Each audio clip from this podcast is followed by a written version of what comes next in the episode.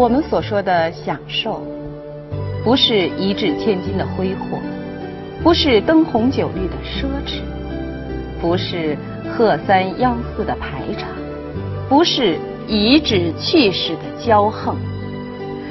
我们所说的享受，不是珠光宝气的华贵，不是绫罗绸缎的柔美，不是周游列国的潇洒，不是管弦丝竹的飘逸。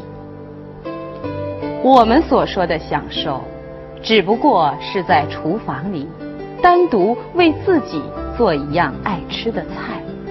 在商场里专门为自己买一件心爱的礼物，在公园里和儿时的好朋友无拘无束的聊聊天，不用频频的看表，顾及家人的晚饭和晾出去还未收回的衣衫。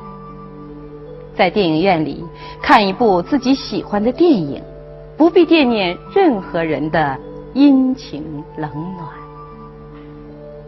我们所说的女人的享受，只是那些属于正常人的最基本的生活。只因无数的女人已经在劳累中将自己忘记。女人何尝不希冀享受啊？抱着婴儿，煮着牛奶，洗着衣服。女人用沾满肥皂的手抹抹头上的汗水，说：“现在孩子还小，等孩子长大了，我就可以好好的享受享受。”孩子渐渐长大了，要上幼儿园。女人挽着孩子，买菜做饭，还要在工作上做得出色。女人忙得昏天暗地，忘记了日月星辰。不要紧，等孩子上学就好了，松口气儿就能享受享受了。女人们说，她们不知道皱纹已爬上脸庞。孩子终于开始读书了。女人陷入了更大的忙碌之中，要把自己的孩子培育成一个优秀的人。女人们这样想着，蹉跎似的转动在单位、家、学校、自由市场和各种各样的儿童培训班里。孩子和丈夫是庞大的银河系，女人。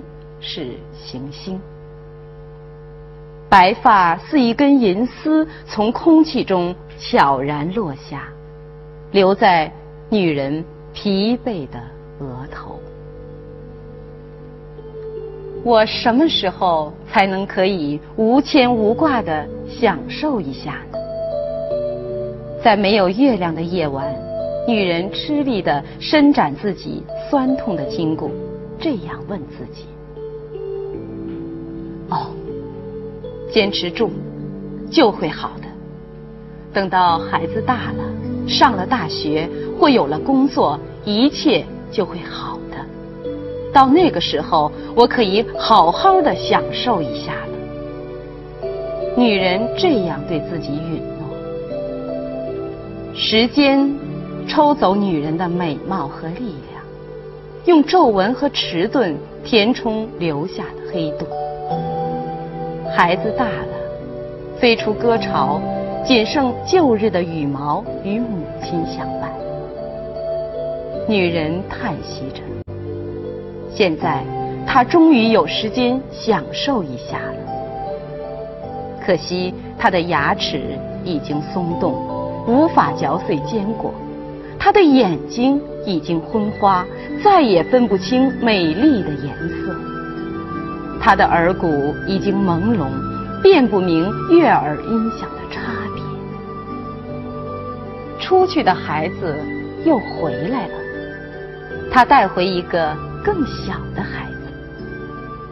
于是，女人恍惚觉得时光倒流了，她又开始了无尽的操劳。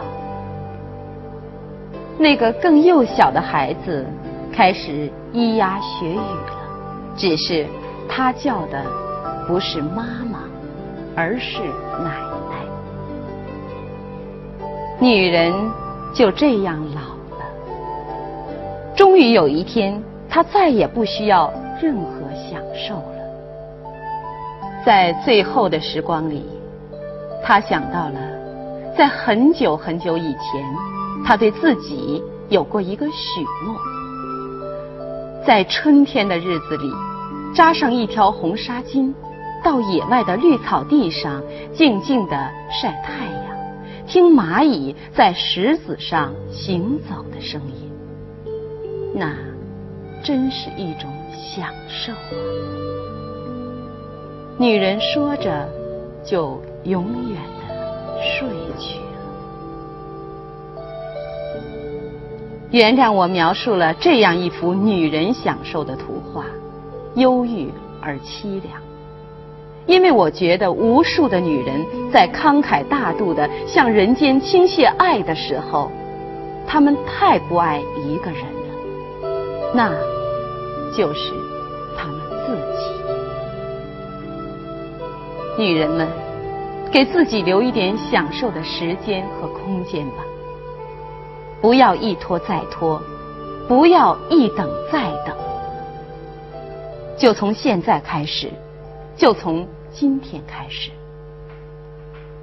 不要把盘子里所有的肉都夹到孩子的嘴边，不要把家中所有的钱都用来装扮房间和丈夫，不要把所有的精力都投入工作。不要在计划节日送礼物的名单上读读一下自己的名字。善良的女人们，请从这一分钟开始享受生活。